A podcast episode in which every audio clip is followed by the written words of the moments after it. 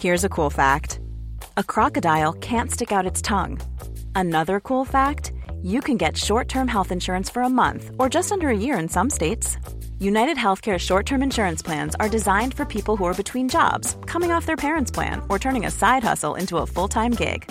Underwritten by Golden Rule Insurance Company, they offer flexible, budget-friendly coverage with access to a nationwide network of doctors and hospitals. Get more cool facts about UnitedHealthcare short-term plans at U H one dot com. There's never been a faster or easier way to start your weight loss journey than with PlushCare. PlushCare accepts most insurance plans and gives you online access to board-certified physicians who can prescribe F D A-approved weight loss medications like Wegovy and Zepbound for those who qualify. Take charge of your health and speak with a board-certified physician about a weight loss plan that's right for you. Get started today at PlushCare.com slash weight loss. That's PlushCare.com slash weight loss. PlushCare.com slash weight loss. I had a commissioner at the B B C who said, there's still a cloud over you because you work for The Sun, which is like a, a punch in the bollocks every time I hear it, because I, I've tried my very best to move away from that, be a different person and, you know, establish myself elsewhere. So I'm not over it. And it's like a chip on the shoulder I carry around with me. Movember presents In the Barber Chair, a podcast dedicated to bringing you real cuts and real conversations about men's health. I'm Matt Johnson and I'm your host. Movember wants men to take action to live happier, healthier, longer lives, and they invest in prostate cancer, testicular cancer, mental health and suicide prevention.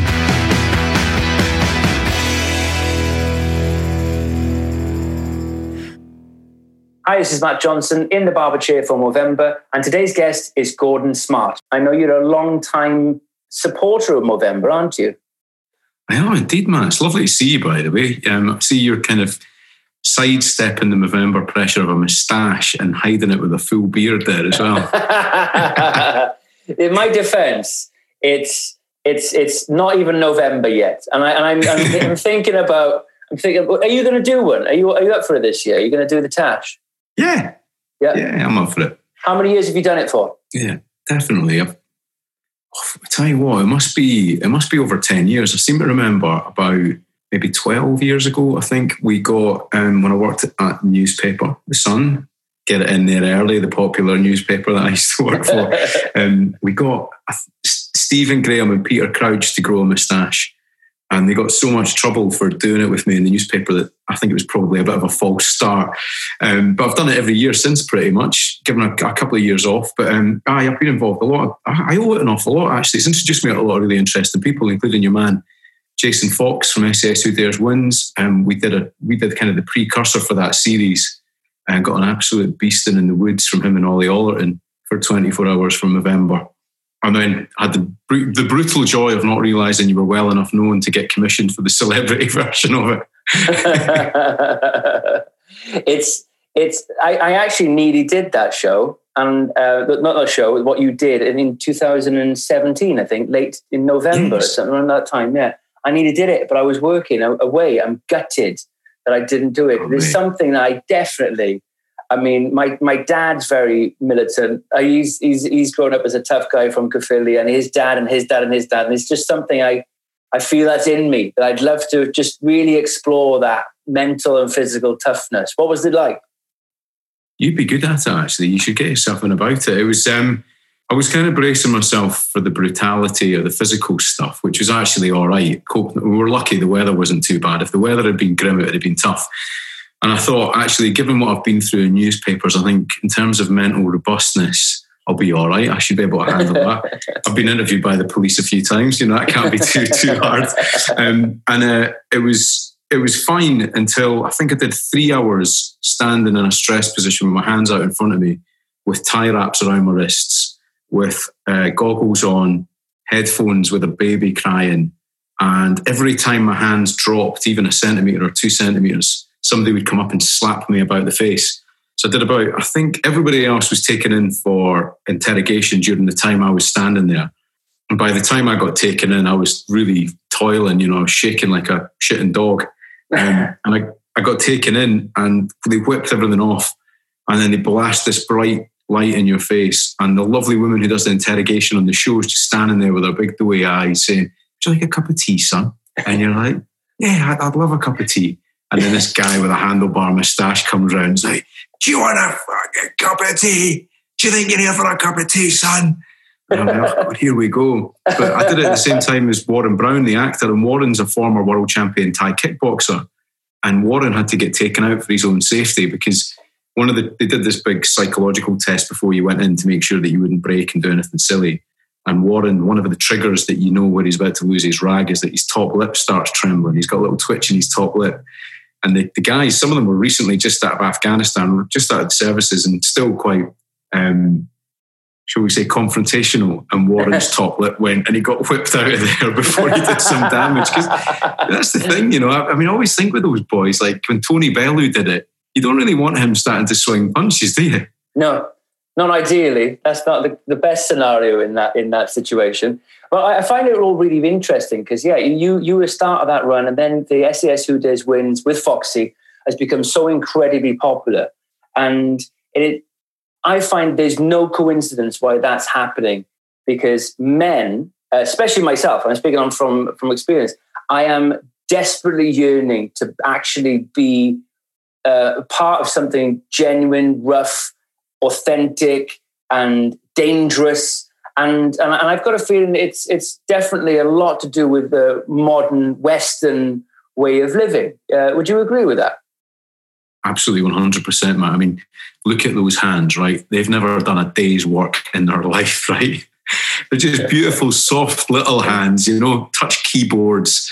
You know, I've never been never been on the on the building site, and I, I agree with you. You know, I think there's something in us that feels like we've had it too easy. Our generation has been incredibly blessed by the life mm. we've led. You know, we, we got, I read a thing this morning about how kids are getting wound up because an Amazon delivery is six hours late. And you, you think back to what, um, our, you know, even our, our parents' generation had to deal with. You know, it was a, a totally different world. I remember my dad saying to me once, if you didn't get your fiver out of the bank on a Friday, you had no cash for the weekend because there wasn't a an autotel or an A T M or somewhere you could go get your money. So you had to make sure you had your money out by the weekend. And we don't know how lucky we are, but I'm totally, yeah, totally the same. And again, same as you, coming from Wales and Scotland, we've got probably got military family in the background. My granddad was a soldier.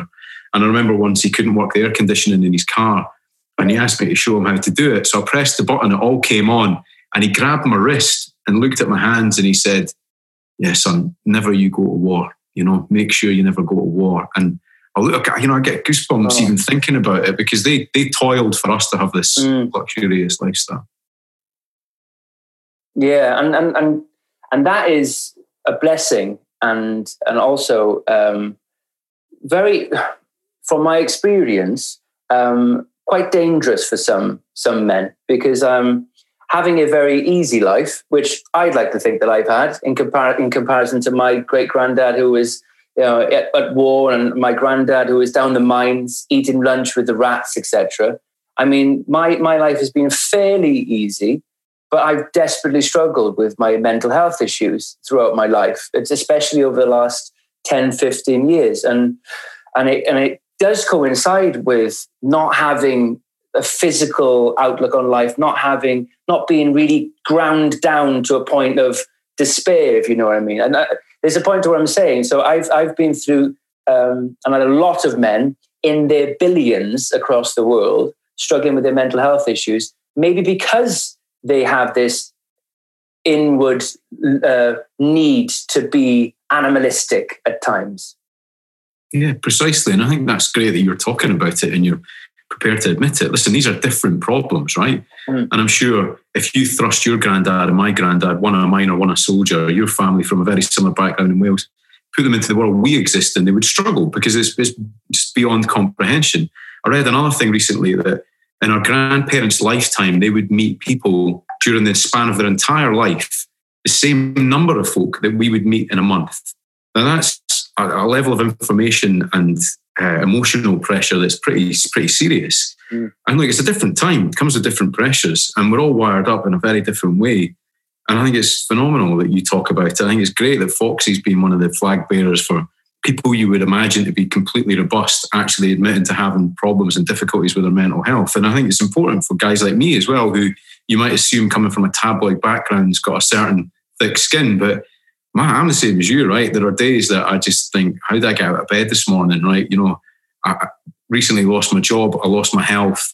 I'm up in Scotland thinking I've been forgotten about. I'm terrible for comparing myself to other people who work in the same industry.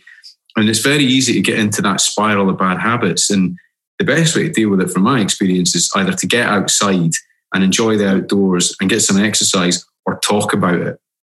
And, you know, again, I think we're both very lucky in that we've got wonderful friends and great families that can support us. But you still have those moments, don't you, mate? I mean, listen, I remember working with you on This Morning. Would that be eight or nine, maybe ten years ago? Yeah. And there were days I was turning up there absolutely steaming from the night before, pretending I wasn't drunk, and, you know, trying to juggle a young family, you know, to, trying to cope with the pressure of the newspaper. And I was just sitting there thinking, ah, this is too much. This is really yeah. too much. And then you'd be sitting there as well, and I think, God, this guy's got his shit together. Right? He's, he looks phenomenal. He's in great shape. Here we are at six o'clock in the morning. He looks like he's already been to the gym. And I was just sitting there like a wreck. Thinking, I need to be more like this guy. And um, it's funny, isn't it? And I'm, I'm, te- I'm terrible for it, Matt. But that's, that's, very, that's yeah, really interesting, because comparison is the death of joy. You looked at me saying, that guy's got it all sorted out, where I was massively struggling about, around about then. Like in, in a very different way, I had my issues in two thousand nine when I was as a reporter in, in South Wales, writing for Wales News, going through a terrible time of depression. But when I was at This Morning, I was on the surface, like king of the world, like doing network television, earning money, back in, living in London, had a nice car. But I hadn't dealt with any of my shit at all, not one bit. And it was just like a house of cards, just absolutely ready to come down. It's very interesting that you pick up on that, because I think a lot of people do that. They have this facade and they're like, do you know what? I put this bat suit on and everything's going to be fine. And I, yeah. I can tell you from experience, it catches up on you. It does indeed. Yeah. And it doesn't matter who you are. Uh, mental health issues do not discriminate, do they? No, definitely not. And I think it's so important, again, that you, you've been honest enough to admit that, because so many times in my career, I was told by my bosses, time to put your suit on, son. It's time for you to grow up. So I ended up becoming this person, or pretending to be this person I wasn't. And that just leads to trouble as well, you know. Um, I can completely sympathise and totally empathise and understand that position you were in, um, where people have this idea that you're doing really well with your life, but actually you're you're the classic swan, aren't you? Your feet are thundering away under the water and you're, you're meant to look calm on top. But again, that's why I think Movember and a lot of the mental health conversation that's happening at the moment is so good and so wholesome and so helpful. And I, you know, I still find it slightly difficult to talk about and be completely honest about. But the more guys that you do it, and and other people you've had as guests recently, um, I think the better. And it's uh, particularly in sport, by the way, you'll have noticed too. You know, sportsmen are becoming really good at being flag bearers for that and being honest about your feelings. Well, but the more conversation about it, the better, and the more understanding, and as well normalizing for me um, the the awareness of tools for your mental health. And I've acquired some, and I know so many of the guests on this podcast have along the way, the hard way. Uh, um, what? What tools have you picked up on uh, and red flags that go off if you if you are triggered by something? Yeah, I've got the classic trigger for me. I'll do something really, really silly, like have a, a mad night out where I'll just go out and get so, so unbelievably drunk that, you know, things will go horribly wrong. So I can, I can think of an example in about twenty thirteen. I was really feeling the pressure at work. We'd been through the Leveson inquiry. There were criminal inquiries going on. I was thirty-two years old. I had two children under three. Um, and I was I was thinking about my next step. What do I do? Do I become the editor of The Sun? Do I leave newspapers? And my instincts, my gut was telling me it's time to leave, because I wasn't very happy. But also at the same time, I had the security of uh, life insurance and health insurance and, you know, the, the broader comfort blanket that a big company provides. And it was just this huge melting pot of emotion that was going on. And I had a night out, uh, it was the G Q Awards twenty thirteen, and I woke up the next day about half past ten, eleven o'clock, with one hundred eighty missed calls on my phone, with my next door neighbour banging on the window. And I was lying in my pants covered in salt and vinegar crisps, and I thought, oh no, this is just out of order, what have I done? And it was, you know, my bosses were ringing me, their secretaries were ringing me, my wife had rung me one hundred times, and I, I just pressed the self-destruct button, you know, and gone so wild that night that I, you know, I really needed to have a look at myself. But as a result of that, I ended up finding myself as the editor of the Scottish Sun, which is a long, long story in between, which I won't bore you with. But it was time for me to grow up. And I'd been saying for two years to my boss, I want to do a grown-up job. And that was kind of the trigger for it all to happen. But then suddenly, within three weeks, I found myself in charge of one hundred fifty people in Glasgow. Not long after that, I witnessed the helicopter crash. The Scottish referendum was happening. I was thirty-two years old, like I say. My wife was at home, mega stressed with the kids. And it just, again, I found myself feeling this tightness around my chest, this uh, anger around me all the time. I had this terrible temper. And I think generally speaking, I'm quite an upbeat, friendly, optimistic person, but all the time felt stressed. I was always looking at my phone or waiting for my phone or expecting some communication from Rupert Murdoch or my bosses in London. And it just felt like I was so stressed that I was going to do something stupid. Uh, and my, my release, the way I dealt with it, the way I handled it, without realising it at the time, I had a wonderful dog called Fletcher, and I used to take him for a walk up the hill behind my house, and an hour and a half to the top of the hill and back. It gave me a chance just to breathe, stop, pause, consider what was happening, what I had to do, and compose myself for the week ahead. And I was very lucky again. I've got some great people in my life who've been through difficult times, been through really high pressure jobs. And I just asked them for help. You know, I, I found it, I got better at asking for support. And sometimes just to have a bit of affirmation. Occasionally you need somebody to say, do you know what, Matt? You're a really good lad, right? Regardless of what's going on, I know you really well. I know what you love. I know you're a good person at heart. And just to have somebody you respect, admire, or are friendly with telling you that can just elevate you from, from the pits of despair. And again, you know, there were moments I was given a mentor by News U K to help me um, coach me through sort of difficult, difficult stuff like making redundancies and handling really difficult H R issues. And I, I'd go in and see her some days and I just want to cry. You know, she'd say, right, come on, what's up today? And I just wanted to say, I don't want to be here. I don't want to be doing this. I want to run away into the Highlands and not speak to anybody again. And she was great. And she helped me provide the framework for the decisions I made in my life to get me to the point where I actually finally left newspapers. And it took me three or four years to pluck up the courage to do it. But like I say, I know the triggers. I know the triggers. And again, one other thing I should mention, Matt, sorry if I'm boring you here, but um, I wrote I wrote Vinnie Jones' book. So I was his ghostwriter. Vinnie gave up drinking when we wrote his book, and um, he was full of great wisdom, Vinnie. And he, he said a couple of things that, that really sunk with me, sunk into me. And uh, you know, when you've got a guy like him who's got this reputation for being a certain person, and you get to know him and realise he's somebody else, that helped me cope with the public image of me being this tabloid tabloid guy, and who I actually knew I was behind the scenes with my friends and family. And having him as a support was quite helpful. Which sounds ridiculous. You know, who do you turn to? Oh, Vinnie Jones. My yeah, sponsor, right. He was, he was good to me. He was really kind to me. It's yeah.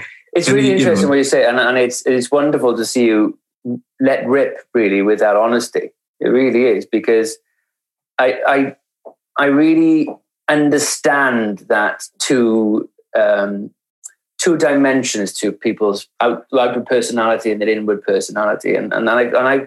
really explored that within myself, and, and I, I even with mates, it's that, you know, who am I? Why why am I why am I going on three day benders in the Groucho? Why am I doing that? You know, um, and there's a lot to do with suppression of your actual true self, and there's there's a projection of an image that you you feel as if you should adhere to, or you're having to because it's your work. Is that something that happened with you? Because you're working at one of the, the biggest tabloids, uh, red tops in the world. Did it not sit well with your internal being that you actually are? Yeah, definitely. I struggled with it massively the older I got. So when I started working at The Sun, I was twenty-two, just turning twenty-three. And I think, you know, obviously I'd been at university for a few years. I'd been living in London. My wife was a singer and a dancer. She went to musical theatre school. And between us, we were really struggling financially, Matt, like really horribly struggling financially. You know, I'd, luckily I'd bought a flat in Edinburgh, which I'd sold, and we'd bought in a place called Sutton in Surrey, southeast, uh, southwest London. And I was working as a football coach. Then I was an unpaid journalist working for the Sutton Guardian, kept getting spells of work experience. And everyone was like, you're just a Scottish guy that doesn't know anybody. Couldn't get a job in telly, couldn't get a job in radio. Had so many interviews for jobs as a reporter, as a journalist. And I was at the point where, I, you know, I was really down. I remember applying for a job as a bus driver in Surrey. And I was like, I've got five hire, no, I had seven hires, a six-year study, a degree, loads of experience. And I just couldn't get my break. I just couldn't get my break. And I went back to Edinburgh for a year and worked as a reporter, which was one of the hardest jobs I've ever had. You know, I did all the ugly shifts, like asking, knocking on doors of families who were bereaved and had lost children and things, and asking if they'd give us a picture and a story for the paper. It was horrendous, like mm. a, an awful, awful year. And then suddenly, um, because of circumstances, I found myself reporting at the M T V Awards in Edinburgh as a freelance journalist. And guys I'd worked with in nineteen ninety-eight at a local paper in Scotland were working for The Sun. And because of certain circumstances, they ended up saying, you should come and work for us. And I got offered something like three times the salary I was on in Edinburgh to come back to London and work for The Sun. Now, when people question me about my ethics and the decision to work for The Sun, I, I always say to folk, right, imagine you're twenty-two, skint, engaged to be married, you haven't got a pot to piss in, and you get offered three times your salary to go and work for the biggest newspaper in the world at that point. This is pre-internet reporting, before big websites. It was a massive opportunity. And I just grabbed it and worked my arse off. But then suddenly you become, you're no longer a reporter, climb your way up. You become one of the bosses. And you're responsible for the headlines. You're responsible for, or certainly I felt a responsibility for the way people felt about the articles that were written about them. And then with social media kicking off around two thousand six, two thousand seven, you start to hear the voices of people who have been perhaps upset or annoyed or irritated or angry about what you've written. And also you're more aware of the bigger political issues for the paper, like Hillsborough, for instance. And you really start to consider it and think about it. And then you're the boss. And you can't blame anybody at that point. You are responsible for it. You can't say, ah, listen, that's not my fault. It is your fault. And that got louder and louder and louder. And what was a bit of a laugh and fun and what I thought would carry on, reporting on celebrities, suddenly became something completely different because I came, became very close to a lot of people I was writing about. And then you become a hotline for troubled famous people. You're in trouble at work because you're not writing about the stuff you really know. So about, I don't know, fifty percent, probably less of what you know is going in the paper. But then you're on a good salary, you've got a good life, you've got amazing expenses. But then you go out in the evening and people you really love and respect and admire think you're a total dick because you work for The Sun. And it's it's hard, right? Because, you know, the people you admire who think you're an idiot. Some folk don't give a shit, right? Some people couldn't care less about your profession and realise who you are as a, as a bloke. Um, but then it started to bother me because it was affecting my family. Um, you know, my wife would get gyp and hassle, or people wouldn't speak in front of her because they were worried she would tell me stuff that would then end up in the paper. And it just became a total mindfuck, Matt. It's the word I'm looking for. Yeah, and, sounds uh, it. Yeah, it was tough. It was tough. How did you get out of that? Oh, man, what was, was the moment when you went, I've got to just get, I've got to get out of this? There were quite a few triggers, uh, quite a few points that I thought this is this isn't sustainable anymore. And I should point out as well, like some folk will be listening, going, "No sympathy for you, tabloid scumbag." I totally understand that, right? We, I can't say "woe me" and "poor me" because we dished it out, right?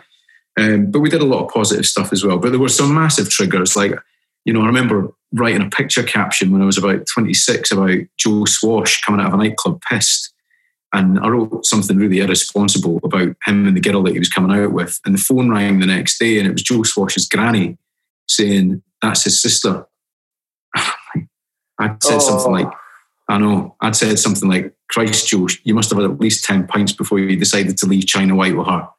And it's like, it's just, it's just like, oh, poor, you know. And I, I think it's important to admit mistakes like that, right? Because I'm a forty-year-old father of two, been married for seventeen years.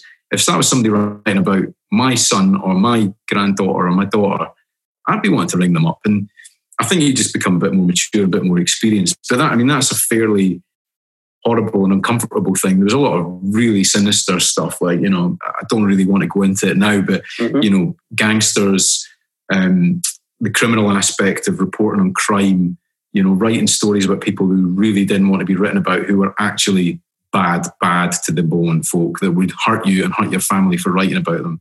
Then getting involved in politics and suddenly being courted by famous politicians who thought they could win you over to sort of influence your opinions on things like the Scottish referendum or the European referendum. And then suddenly to be cast aside because you're no longer very used to these folk. And that, I found that with music and celebrity as well. Like, famous people want to be your best friend because they want to curry favour or maybe have some protection.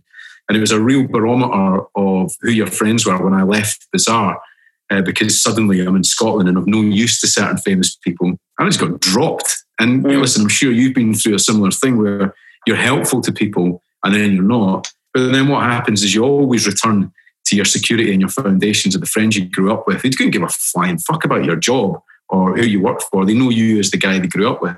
Um, and I think, yeah, like you, the question you asked was, what were the triggers? Really serious shit, you know, like the European referendum, where you're getting followed home by people who aren't happy about the publication you work for, or you suddenly have police in a parked car outside your house because there's been an Osman letter, a threat to your life as a result of your job working for The Sun, or when you receive a bullet in the post from a certain group of football fans.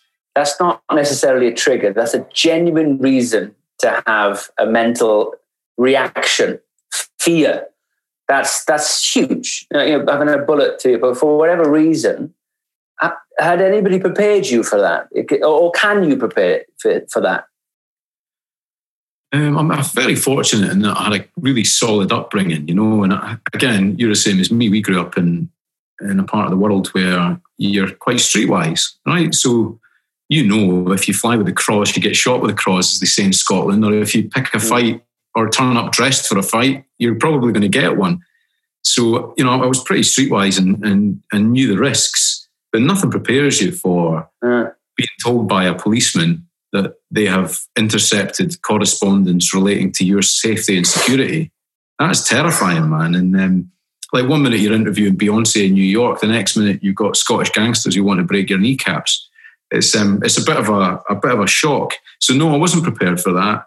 Um, And I think I probably, with hindsight, should have sought more help for stuff like that and not been afraid to to say, I'm shitting it. Which is the absolute truth. Fuck me. That's incredible. It's it's stood out to me there that that is a life that is kind of snowballed. You've gone into it early twenties and then all of a sudden you're in charge of it and you're getting bullets through the door. And I can, you know, I can I can see, as a compassionate human, how somebody can end up in that situation, especially when you have the, the you, you can say, I'm looking after my family and I'm looking after what I think is important to me. Cool fact, a crocodile can't stick out its tongue. Also, you can get health insurance for a month or just under a year in some states. UnitedHealthcare short-term insurance plans, underwritten by Golden Rule Insurance Company, offer flexible, budget-friendly coverage for you. Learn more at U H one dot com. Ryan Reynolds here from Mint Mobile. With the price of just about everything going up during inflation, we thought we'd bring our prices down. So to help us, we brought in a reverse auctioneer, which is apparently a thing. Mint Mobile Unlimited Premium Wireless. How to get thirty, thirty, how to get thirty, how to get twenty, twenty, twenty, how to get twenty, twenty, how to get fifteen, fifteen, fifteen, fifteen, just fifteen bucks a month? Sold! Give it a try at mintmobile.com slash switch. forty-five dollars up front for three months plus taxes and fees. Promo rate for new customers for limited time. Unlimited more than forty gigabytes per month. Slows full terms at mint mobile dot com. Many of us have those stubborn pounds that seem impossible to lose, no matter how good we eat or how hard we work out. My solution is PlushCare. PlushCare is a leading telehealth provider with doctors who are there for you day and night to partner with you in your weight loss journey. They can prescribe F D A-approved weight loss medications like Wegovy and Zepbound for those who qualify. Plus, they accept most insurance plans. To get started, visit plushcare.com slash weight loss. That's plushcare.com slash weight loss. How do you say goodbye to that life? Even though it's not right for you, you know, you're getting death threats. And I think that's usually a sign to get out of whatever you're doing. Um, how do you say go goodbye to that security blanket, even though it's the opposite of security in many ways? Again, it's a great question, Matt, because it's something I've discussed with people before, where they say, why don't you just leave The Sun? And you're like, well, I've got long-term incentive bonuses that would make my family financially secure. If I died for whatever reason or became really ill, I know that they would be financially secure. I had an incredible expenses thing where I could, you know, go for dinner anywhere I liked and have it looked after. And, you know, I was living in a really nice place. All that, that security has got a currency with you when you want to look after your family. Um, And also, like it's a, at that point, twenty sixteen, it's still a big job being editor of The Sun, right? And that could have potentially been my next position. And then I had this epiphany where I realised I don't want to be that guy. I don't want to be the editor of The Sun. And at that point, what's the point in being there, right? If you don't want to be that guy, why are you there? And I had to really pluck up the courage to make the decision to leave. And as I say, it took me a good few years to do it. But again, I've been given brilliant advice by somebody I really respect who had said to me, well, you're in a position like that. Think about a plan B and a plan C if things don't work out for you. Because, you know, ultimately when you work for big companies, it's transactional, right? They get something from you, you get something from them. But when your face doesn't fit, you'll be out the door. Mm. So I'd prepared myself and I'd been working at X F M since twenty ten, twenty eleven. Been doing This Morning. I'd been appearing on a telly show here and there, X Factor and all the rest of it. So I, I was really keen on doing that. But then I had this horrible situation all the time of every time a job came up that I thought I was in the running for on T V, they'd just say, oh, you're the Sun guy. I'd be like, oh, I'm not the... I don't want to be the Sun guy anymore. But it's too late. It's too late by that point. Mm. So, you know, getting out of it and plucking up the courage to do it was a massive, massive thing in my life. Am I over it? Probably not. You know, as recently as last week, I had a commissioner at the B B C who said, there's still a cloud over you because you work for the Sun, which is like a, a punch in the bollocks every time I hear it, because I, I've tried my very best to move away from that, be a different person and, you know, establish myself elsewhere. So I'm not over it. And it's like a chip on the shoulder I carry around with me. And, you know, I read a really good book recently um, that was talking about exactly that. How do you redefine yourself after you've been in a position like that? It was a special forces thing. It was Foxy, actually. And he said that, you know, he had to go through the same thing, leaving the S B S. You know, how does yeah. he create himself again? And it, you're, you're it, probably it, going through the same thing. It's a, no, it's a very similar situation, isn't it? And obviously different lines of work. You're working in the army, you're working for the Sun or the newspapers, and then you, or you could be a footballer, or, or you could you could have an identity for such a long amount of time. And then when that comes to an end, for whatever reason, whether you leave or you're asked to leave or you're thrown out, it's a horrible cognitive dissonance that happens in men from where we come from. Like, oh, who am I? What do I do now? And, and and that's, I find that incredibly fascinating, because more often now in our lifetimes, we're going to be living a lot longer. And the way that things move on so rapidly and jobs come and go, we're going to have maybe four or five jobs in our lifetime, four or five identities if we want to be that close to our jobs. I find that fascinating, because my dad only had one job his entire life. He was a copper. And his dad only had, well, he had two. He was, he was a miner, then he was a lorry driver. But, you know, solid, long-term, safe. And you're just, well, like most guys, having to reevaluate, reassess and pick up and go, because there's is also this societal weight that's on our shoulders of, oh, we have to have it for as long as possible because that's a true sign of success. And that, like I say, that cognitive dissonance is an absolute nightmare to, to cope with. It is is post-traumatic stress disorder, and it's very similar to it, isn't it? It's so important that we talk about that, because I think that's the, the crux yeah. of Movember, right? It's yeah. um, one of the biggest reasons for suicide is when people lose their job or lose their financial security. And I think it's dead important for guys like me, guys like you, to admit it, right? I, you know, this year, lost my voice, lost my health, had a horrible five months through COVID where I, I you know, I thought I was genuinely, seriously ill with, with this lump on my voice, couldn't speak, couldn't do my job.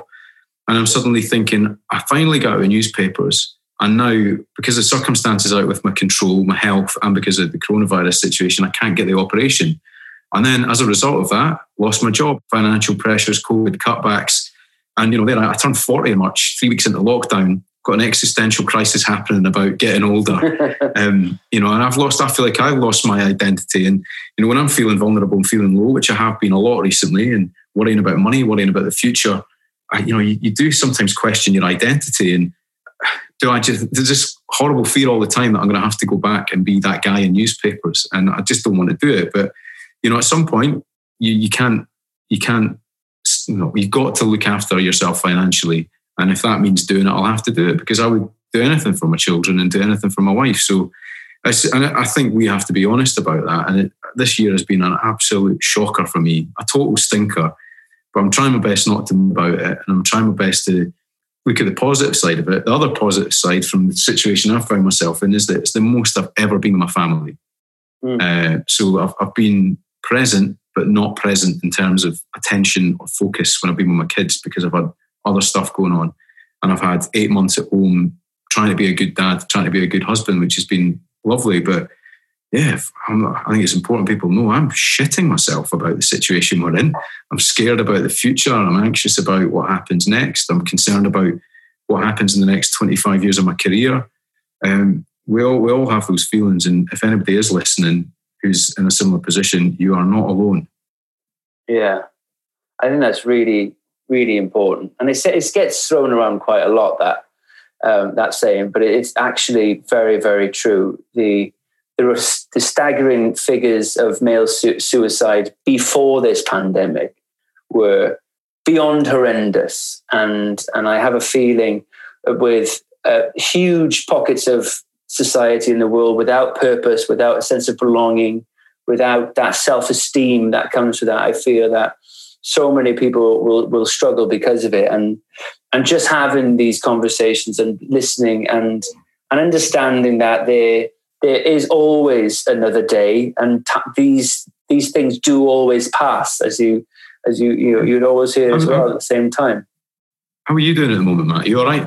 I'm I'm actually pretty good. Um, it's it's been a, a really interesting year for me. Um, I think one of my one of my biggest uh, learnings over the last ten years is that my identity is only whatever I want it to be. It's not what it should be or what I think it should be. Like, you saw me on This Morning, and that job for me was a big, hey, look, everybody back in Wales, look what I've just done. I'm on This Morning. That's enough, right?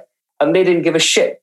And and I gave more of a shit. And and I was, and I had a, an experience of This Morning that I'd never forget. And then when I got booted off that program effectively, like you say, people who are your mates don't necessarily call as often, and jobs that were always coming in left, right, and centre because you're on a flagship show like that don't come in as often. And it's a it's a very humbling experience. So over the last six, seven years since that, it's re- it's been a real huge process of self-discovery, because I didn't know who, who the hell I was. I had no idea. I was just doing whatever it took. Very much like you, on a smaller scale, I took OK T V, Richard Desmond's show from Channel five. I did that. Had no idea who Richard Desmond was. I was like, hey, all right, Rich, yeah, what's going on? And fundamentally, our core values do not align. And but I didn't know that. And I, but I would do I would do whatever it took. I was like, I mean, I'm from Wales. I'll do whatever on the television. I do not give a shit. But as, as you grow older, you get this self of sense. And I think throughout the last year, I, and definitely this year, throughout COVID, it's really given me an opportunity to really hone in on that, really look into who the fuck am I, what do I want to do, what do I bring to the world, and what what is my idea of success. And I think that's been really important. And it's an ongoing process, and it's a big old um, learning thing for me. But yeah, to answer your question, I'm doing very, very good. I'm I'm, I'm more good aware man. of who I am right now. Good, yeah, that's really um, good. You know, it's good to hear you say that, because I think a question that I often ask myself is, what price do you put on happiness, right? Yeah. Um, what value, you know, how much would you pay to have that feeling every day where you feel fulfilled or loved or happy? Um, and it isn't often a check from a company you don't want to work for, or it isn't often a job, or it's not material, it's not financial. It's just that feeling of being happy. And I've, I've managed to reconnect quite a lot this year with people where I grew up. And I had a night out between the lockdown and things getting serious again, where one of my friends turned forty, a guy called Hoodie, and what a laugh we had. Like, when we were teenagers, what a gaggle of idiots we were. And some of the stories, I was just like, it's remarkable, because sometimes you've got to remember what you've been through to get to this bit, right? And that yeah. that's remarkable in itself. We're still here, and that is that's incredible. Hanging on in there. It's Hi. it's it is it is remarkable, I, and I and I've done exactly the same. I I I've reached out to my old mates from back home, Cefalù, Kestel, Sankey, and all the lads, Dino, and we've had Cider and Black on Zoom over over um, over the lockdown period. And and there's a reason why that happened. It's because that's the relationships that are really important in life. Those connections were genuine at those times. We've grown so far and apart and in so many ways. But I mean, throughout this year, it's hopefully for lots of people, and, and I know it's been devastating for so many people, but hopefully it gives us an opportunity to tap into those, those actual authentic happiness moments where you can get by picking up a, your phone and talking to your mates and just catching up and just sharing a cider on Skype or something. Yeah, Tom, man, absolutely. Here, here, I'll drink to that. It's funny, isn't it? Like, we talk quite a lot about career stuff and all that, but you know, while all of that's happening, which can be stressful and difficult and put you in a position, but you always have the, the other noise of family and friends, don't you? Which brings a, another drama to it. And you want to be a good, you want to be a good mate, don't you? I love that Matthew McConaughey podcast, and he talks about the thirteen pillars of life, right? And every now and again, you don't give one of them enough attention, so the tabletop just tilts and things start falling off. So you, you know, go through a spell where he's not a great husband, and his wife will get the hump. So that, that pillar just drops down and everything falls off the table. And he, he said that your friends are such an important pillar of that, you know, and you have to make sure that you invest time back into them. And I've probably been quite guilty in the past of being so focused on sorting my own shit out and looking after my own family that I've maybe neglected the people that have helped me get to that point. And it's great to just spend a bit of time with them, ripping the piss out of each other, playing golf or football or rugby or whatever it is. What is, what is the ideal next step for you? I would love to have a really good radio show on national radio, and I'd love to be, you know, I don't want to use his name, right? But I'm going to have to. Like, I don't. I'd like to be a, a more timid Piers Morgan. It's been nice talking to you. I'd like to be a like a likable Piers Morgan, somebody who has a column in a magazine, who writes books occasionally, appears on T V. Uh, and can add some value to a conversation in the country by being a reasonable person. I think that would be good. But again, the other side of that question, the right answer to that is being healthy uh, and being yeah. a really good, a really good father and a, a good husband. Because you know, I've, I've found in my life, if I don't have that bit right, if the foundations of that aren't right, everything else goes to shit very quickly. Like I can't, I need to have the security of that all being right for anything else to function. So if I can get the home bit right, hopefully the career stuff will, will click a wee bit. But it's, find, it's easier said than done. Yeah, well, that's the thing. I think it does. You can, you can control it a lot more now by having your own. Uh, sorry, that's my dog just shaking. Um, it's my missus. Thank God um, for that. No, it's it's it's such an interesting time in the world of creativity and media. Um, I mean, especially throughout this year, I've just gone, do you know what? They're not commissioning new things, or they're not even looking. They're not looking for a, another Welsh male presenter to do stuff. That's fine. I will do it myself, and I will control my my content, and I will control the narrative of whatever I want to do without somebody saying, you should do it like this because this is, these are the times, or we can't have that because the country's a bit more right-wing now. I can't be dealing with that nonsense. And I can't be dealing also, and I, I, I, I maybe you, I may be wrong, but you, you hit the nail on the head there with um, being a bit more in the middle and a bit, bit being a bit fairer than Piers Morgan. I find it hard to go on television now and be in that position because I'm kind of fair. I, I can see both sides of the story, and I can listen to anybody from both sides. I feel as if you have to be one or the other and loud. And that's just the world we find, we live in at the moment, which which I find really annoying. But I think there's a wonderful thing happening where, I mean, if you collect bottle tops, you can get a billion followers and something, and you can monetize that. There's definitely a podcast you can do. There's definitely an Instagram page you thrive on, a YouTube channel as well. I mean, that's quite an exciting thing. Do you find that is the case, that you're going in going, I want to be a better looking, kinder Piers Morgan? I added better looking because I like you. Thank you. Um, Thank you. But is it hard going in more central? Do you feel like you have to swing yeah. left or right? I find it massively overwhelming, Matt, for a number of reasons, right? I, you know, I lived in a confrontational business for fifteen, sixteen, seventeen years. And in the end, you run out of steam for the fight. And I, I'm the same as you. Like, I, I was a very early adopter of social media, so I was on Twitter very early. Um, I got really into it early on for the first four or five years when I worked for the paper and built up a decent audience, and then massively, spectacularly fell out of love with it because it just felt like a constant fight. And I had enough confrontation at work without having to deal with the, the argument that just existed all the time, right? It's it's quite hard, and I think it's bad for you, really bad for your mental health, that you can't step away from it. And my, my relationship with it's changed massively over the years. I got really into Instagram because it didn't seem to be busy with trolling. But then I found myself getting sucked into this horrible, relentless cycle of, oh man, that person's doing what I would like to be doing, or why wasn't I even approached for that, or oh shit, I went for that job and I didn't get it, or mm. um, you know, I, I just it was it's not a healthy relationship, but I'm still kind of battling it.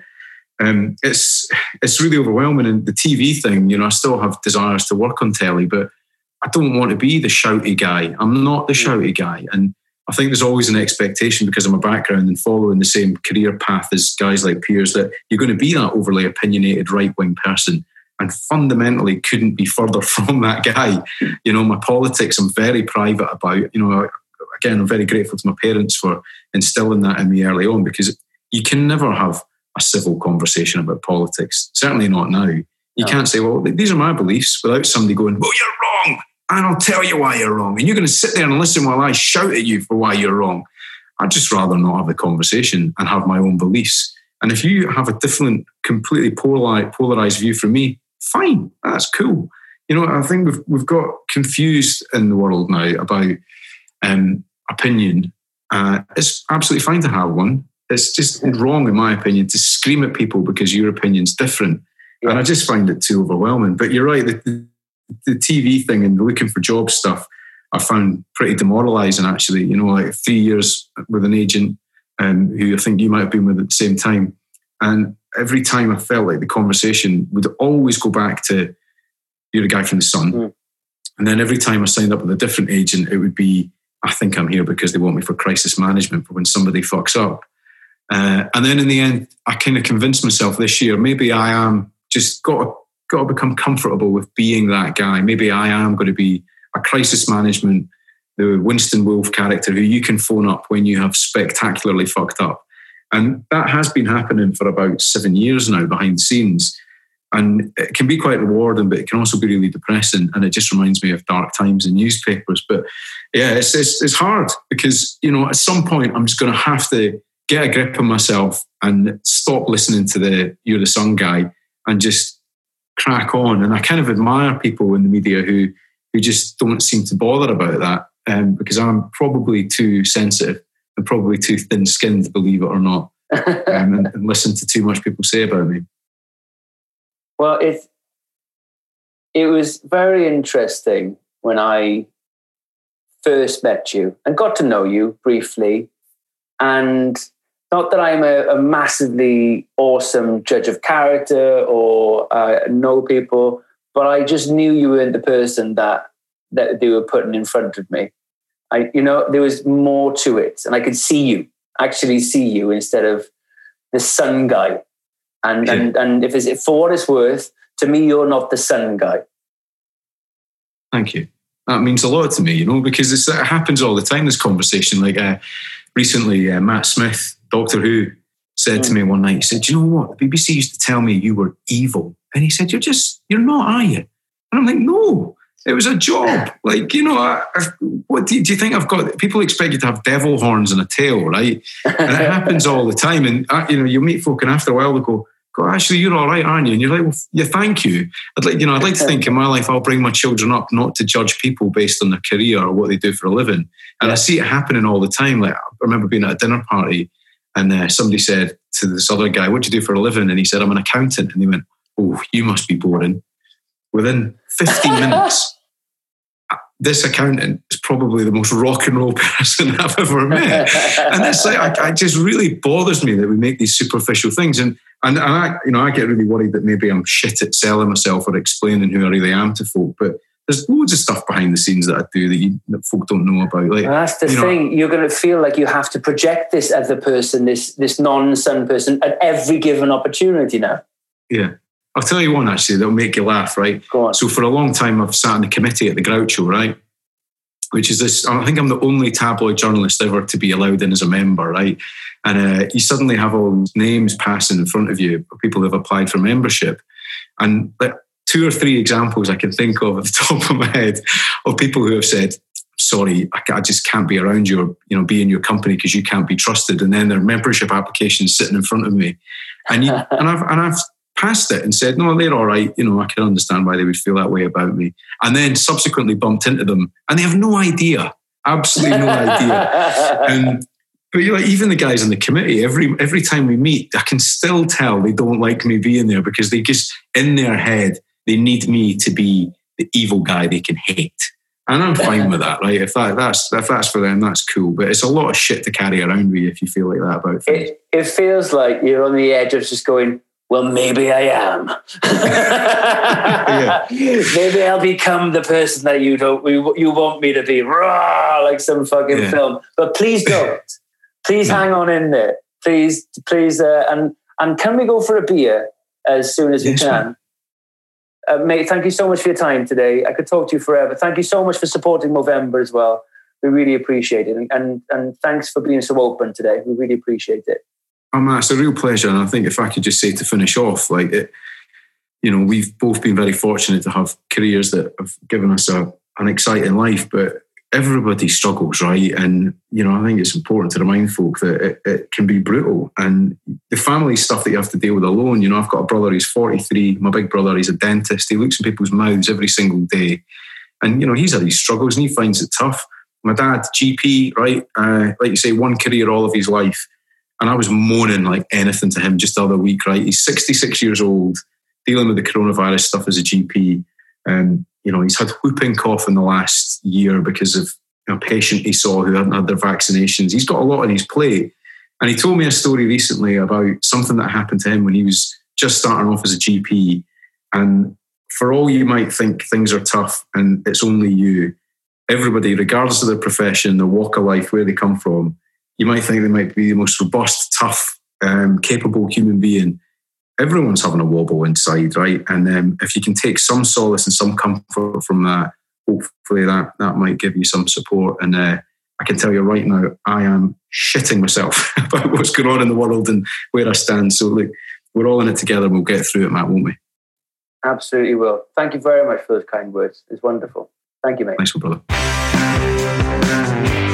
Change the face of men's health. For more information or to support Movember, head to movember dot com.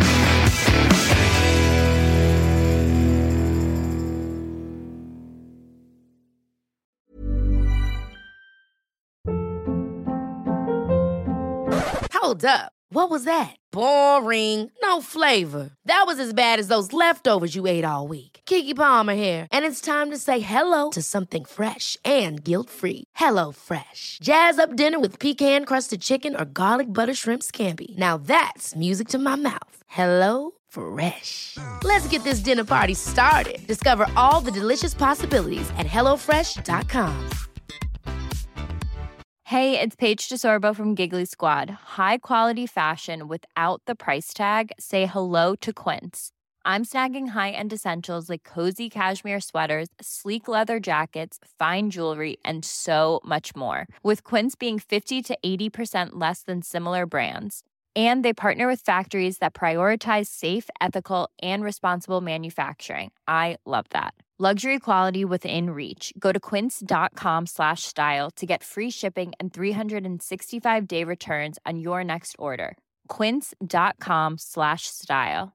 Mom deserves the best, and there's no better place to shop for Mother's Day than Whole Foods Market. They're your destination for unbeatable savings, from premium gifts to show-stopping flowers and irresistible desserts. Start by saving thirty-three percent with Prime on all body care and candles. Then get a fifteen stem bunch of tulips for just nine ninety-nine each with Prime. Round out Mom's menu with festive rosé, irresistible berry chantilly cake, and more special treats. Come celebrate Mother's Day at Whole Foods Market.